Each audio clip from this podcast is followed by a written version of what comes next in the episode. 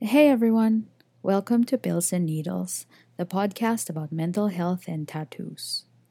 I know you think these two things don't really go together, but they do for a lot of people, including me. I'm Pam. I am podcasting from Manila, where I live as a writer and a newspaper editor, and where I'm a full time slave to a dog that's part monster. But don't tell him I said that.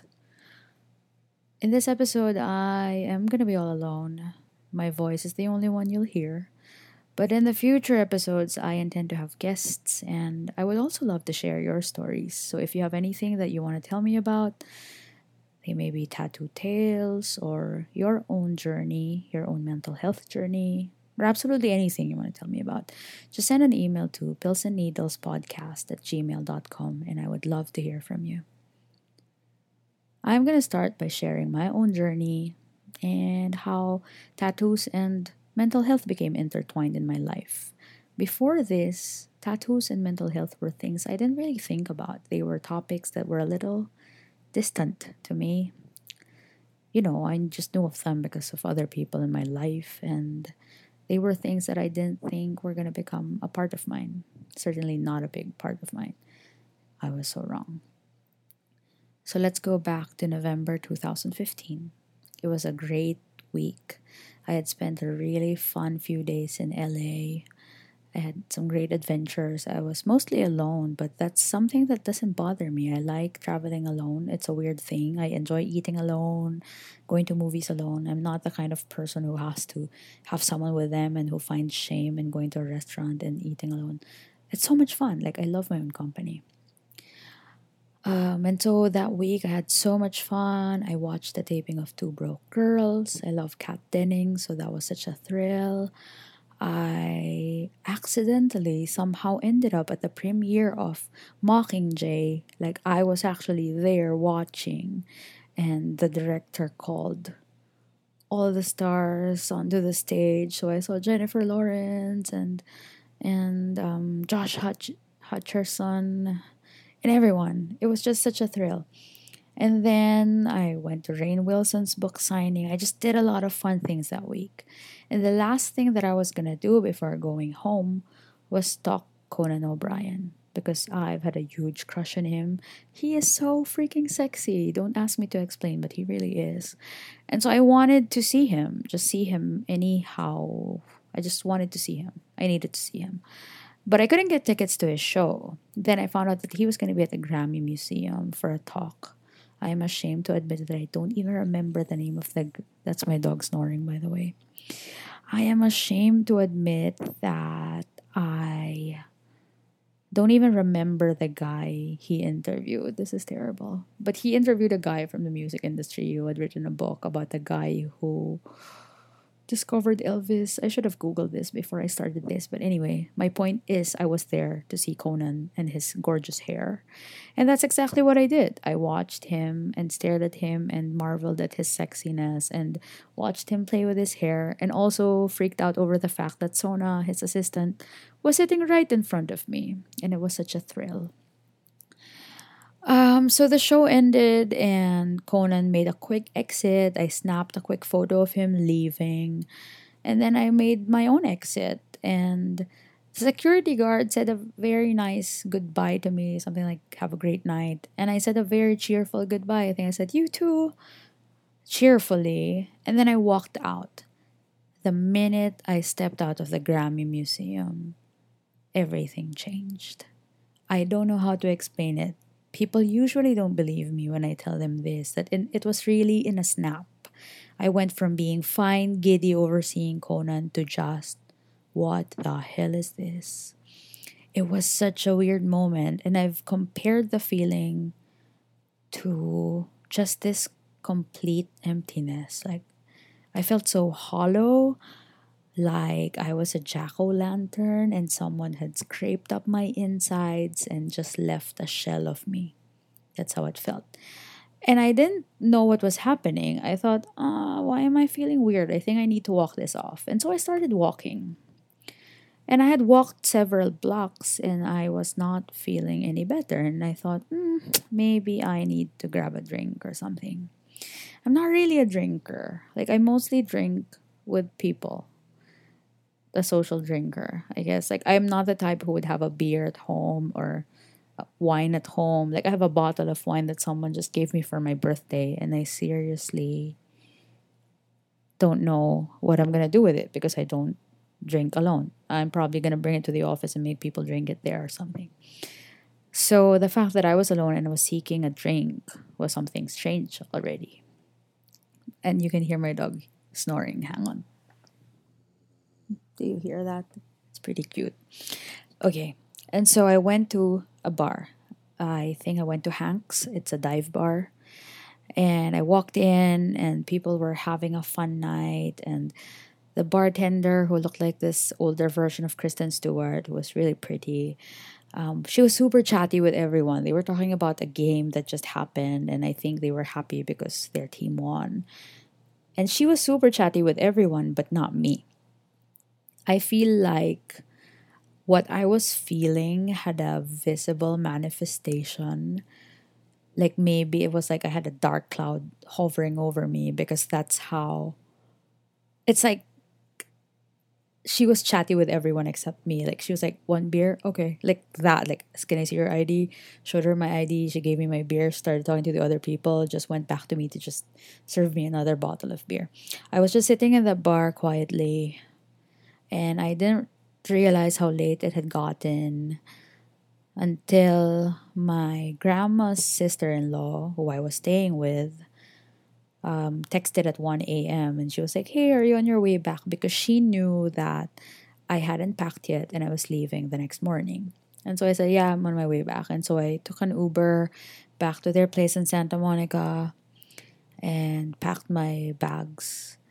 I went, I arrived at their house my grandma's brother had cooked this amazing meal for me. He made sea bass and it was really good and I ate it. And that was going to be my last meal for quite a while, like my last full meal for a while. I spent the entire night watching YouTube videos and crying, like videos of Adele and of Jennifer Lawrence. And then the next day at the airport, um, I kept watching YouTube videos and crying. And then I slept the entire way on the plane and then I landed in Manila. And I felt like an alien that had been plucked from somewhere and dropped somewhere completely strange. Like I did not come home. Like I was somewhere, some other planet. I would have dinner with friends but couldn't relate I was still doing my work. I was still functional. I would go to the office. But after that, I would collapse at home, like not even make it to bed and just collapse on the carpet and pass out. So exhausted from having to pretend that I was fine the entire time. It took a couple of weeks before it hit me that I, th- I knew the word for what I was going through. And I wasn't sure yet. And so the first thing I did was I picked up Allie Brosh's book, Hyperbole and a Half. I had read it, I think, the previous year, and I loved it so much I couldn't stop laughing.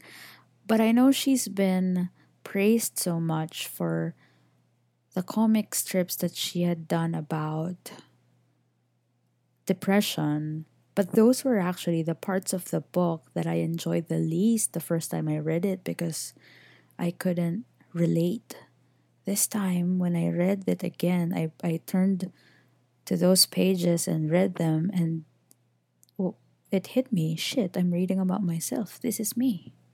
Mm-hmm. Then I Googled more depression comics and ended up on BuzzFeed and started reading comic after comic that depicted de- depression and found myself in practically every single one of them. And that's when I realized I needed to get help. Now, this is the thing. I wish I can tell you that finding a shrink here in the Philippines is easy, but it's not. first I did my research and started Googling, and then I asked people on Facebook to recommend shrinks under the guise of research for a story that I was working on. Because at that point, I wasn't ready to talk about it yet. Um, I came up with a short list of doctors that were recommended by different people online and by people I knew. And the first one on my list sounded really good. But when I called her office, I could hear her secretary or assistant just going through pages of her appointment book telling me she can see me in a month. And I remember thinking, I am not going to survive a month feeling like this. And then the second shrink on my list, when I called the office, her when I called her clinic, I was told, "Oh, you can this is her cell number, you can call her yourself." And I'm like, "Wow, she gives out her cell number?" Yeah, she takes her own appointments. And I like that. And I texted her and she replied, I think, hours later or maybe the next morning. And she called me and she said, I'm sorry, but I can see you. I cannot see you until next week. Is it an emergency? And there was just something about her voice, the way she talked to me that I found really comforting. And I said, No, no, it's not an emergency. I can see you next week. And I instantly liked her. And I know for some people, finding a shrink is like dating that you have to kind of try different people before you settle on one.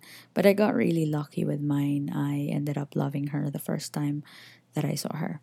Um, I went to her the following week and the tattoo part is coming soon, I promise you. I went to her the following week and the thing was, the night before I went to her, I had a really bad panic attack. I'm going to talk about anxiety. I don't know if later or in another episode because I feel like this is going to be too long because I really want to get to the fun part, which is the tattoos. But um, so I went to her, and one of the first things that she said was, I'm to need you to take a blood test. Now, this is the thing I have an insane fear of needles. Like it's not even a joke. I know almost every person in the world will tell you they hate needles, but my fear of needles is so immense, it's embarrassing. Case in point, in 2009, I got dengue fever. Welcome to the third world. I don't even know if it was real dengue fever or it was just almost dengue fever, but it was really bad. I was in the hospital for days, and they had to take two blood tests a day. And before they can even get to that part, when they finally told me I had to be hospitalized because my white blood cells were dropping or something, um, I created a scene in the ER because I did not want to be hooked up to an IV. The nurse had to sit me down like I was three years old to tell me no, you need an IV. Because I was like, fine, I'm going to let you hospitalize me, but no IV. And she had to explain very patiently that no, you need it. You haven't been eating, you need the fluids and the medicine and whatever. And I was bawling like a freaking baby. I threw a tantrum in the ER because that's how much I hate needles. And my friends knew that. It's kind of legendary. My brother, would actually film the blood tests and make fun of me because I couldn't even look at it. I couldn't watch the blood tests. And I had to have two blood tests a day, one at 6 p.m., one at 6 a.m. And this is how scared I was of the blood tests. After the 6 p.m. blood test, I wouldn't be able to sleep until the 6 a.m. one was done. That's how scared I was.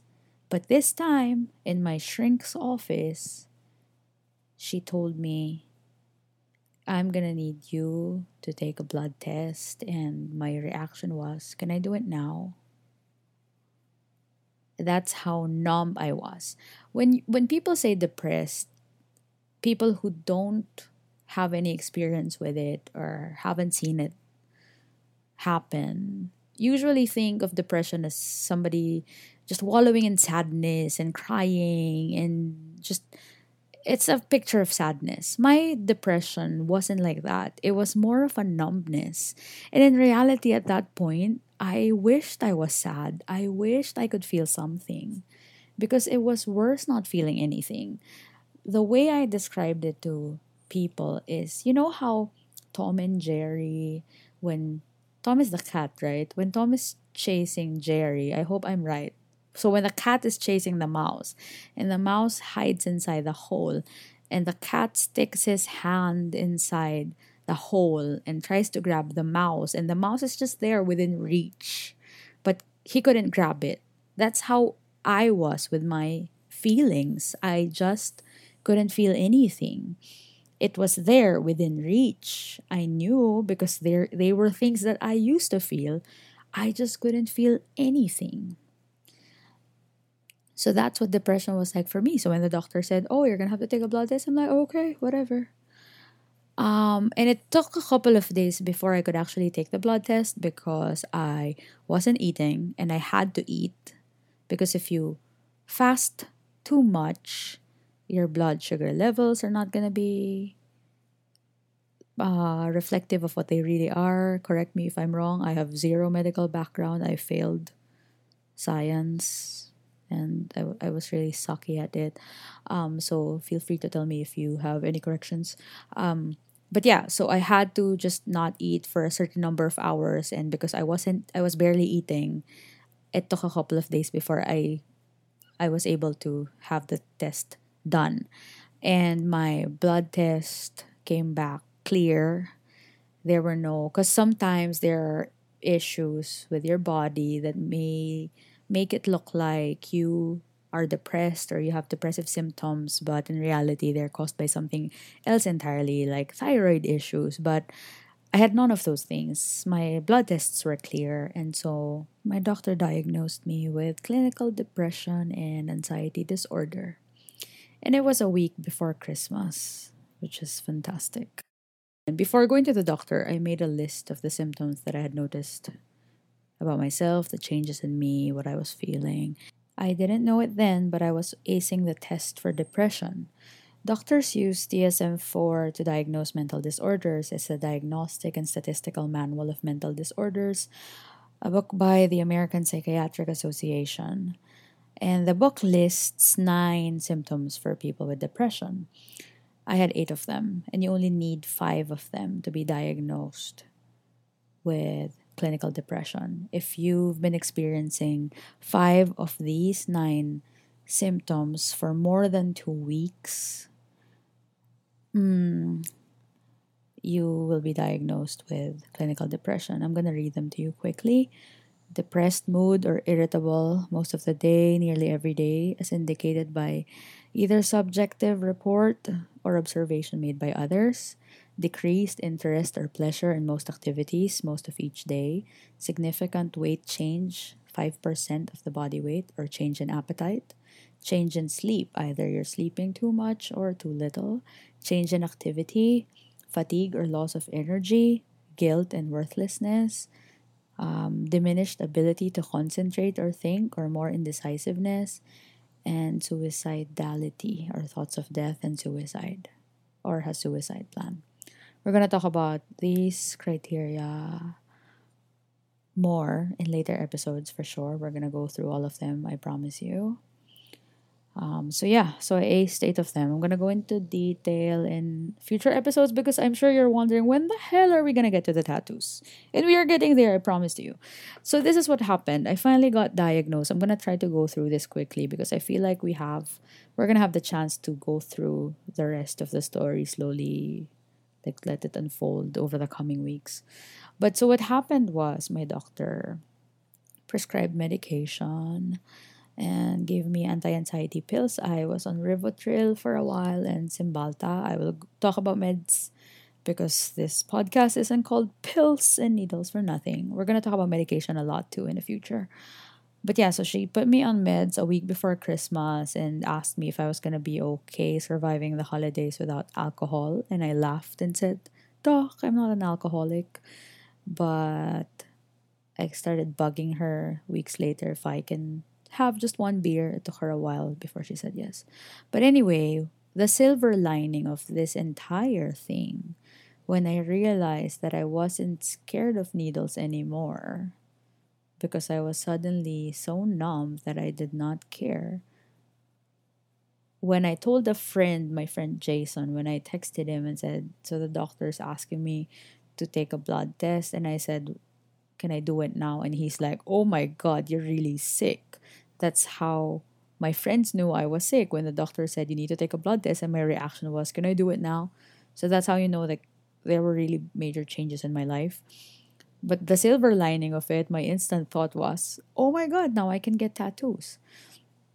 And so what happened was, I think around two months later, in February, um, I wanted to celebrate surviving it because I felt like two months after I started treatment, I was on meds, we were doing talk therapy, I was going to my shrink regularly. I was taking my meds like I was told to. Um, it felt good. It felt good to already have the solution to the problem before telling my family about it. It felt good to take charge. Like I have people asking, How did you know you needed to go to a doctor? How did you do it without having anyone take you to the doctor? I just knew it. And and in some ways, you know, depression tried to defeat me and tried to keep me in bed, but I refused to let it keep me down. I started running, I started becoming more active. I was swimming pretty regularly, but then the tattoo started, so the swimming had to stop. And so it was just it, it, it felt like a triumphant thing, this battle against depression. And I wanted to celebrate it by getting my first tattoo. And all I wanted was a tiny tattoo, I swear. I wanted a little 2.0 on my wrist. I actually wanted it on my pulse, but I was dissuaded because apparently that area fades really fast. And so I just have it on my left wrist.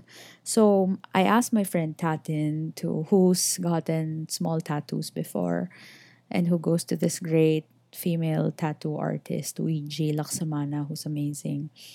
Um, so she made the appointment for me, and we were gonna get tattoos together. She was gonna get a tattoo of a paw print because she loves dogs, and I was gonna get my little 2.0.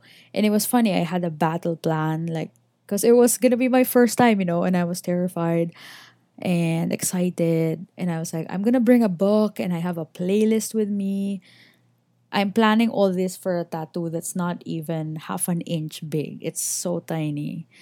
And when Wiji saw me holding a book, she was like, You're not even gonna be able to open the book. Like, it's gonna be that fast. And the funny thing was, it really was so fast that before I even had that done, I thought, I think I'm gonna get a second tattoo right now. And so I ended up going home with two tattoos that very first day. Uh, 2.0 on my left wrist to celebrate this new version of me, the one who was no longer afraid of needles, who was facing depression but was battling it and was beating it. And it was a new version of myself, like in so many ways. And then I got to celebrate my love for words and writing. Words have been my life. I got a little typewriter on my right inner arm. And so those were my first two tattoos. And I went home with them, and it was funny because my brother expected World War III to break out in our house because my mother freaked out when he got his tattoo. So he expected her to freak out when I got mine, but she was like, "Oh, but they're small." And then I said, "Well, they're small because I want a lot of them." And so yeah, eventually World War Three did break out, but that's another story for another episode. And so there, that's how my depression and tattoo journey started. I think this is long enough. I don't want to bore you, and my dog snoring is getting louder. Can you hear that? Yep. That's my snoring dog. And so I'm going to end this right now. Again, if you have any stories that you want to share, if you have questions about mental health, about going to a shrink, about medication, about getting tattooed, about healing your tattoos, and anything you want to ask, how painful are they? These are the questions. What are you going to do when you're old? Don't ask me that because I'm going to have my tattoos when I'm old. It's not like I'm going to peel my skin off. But anything you want to say, just email me at pillsandneedlespodcast at gmail.com. I'm still figuring out the format of this show, but I hope that you enjoyed it. And I hope you will continue listening. I'm going to have more interesting episodes the more people I bring into this.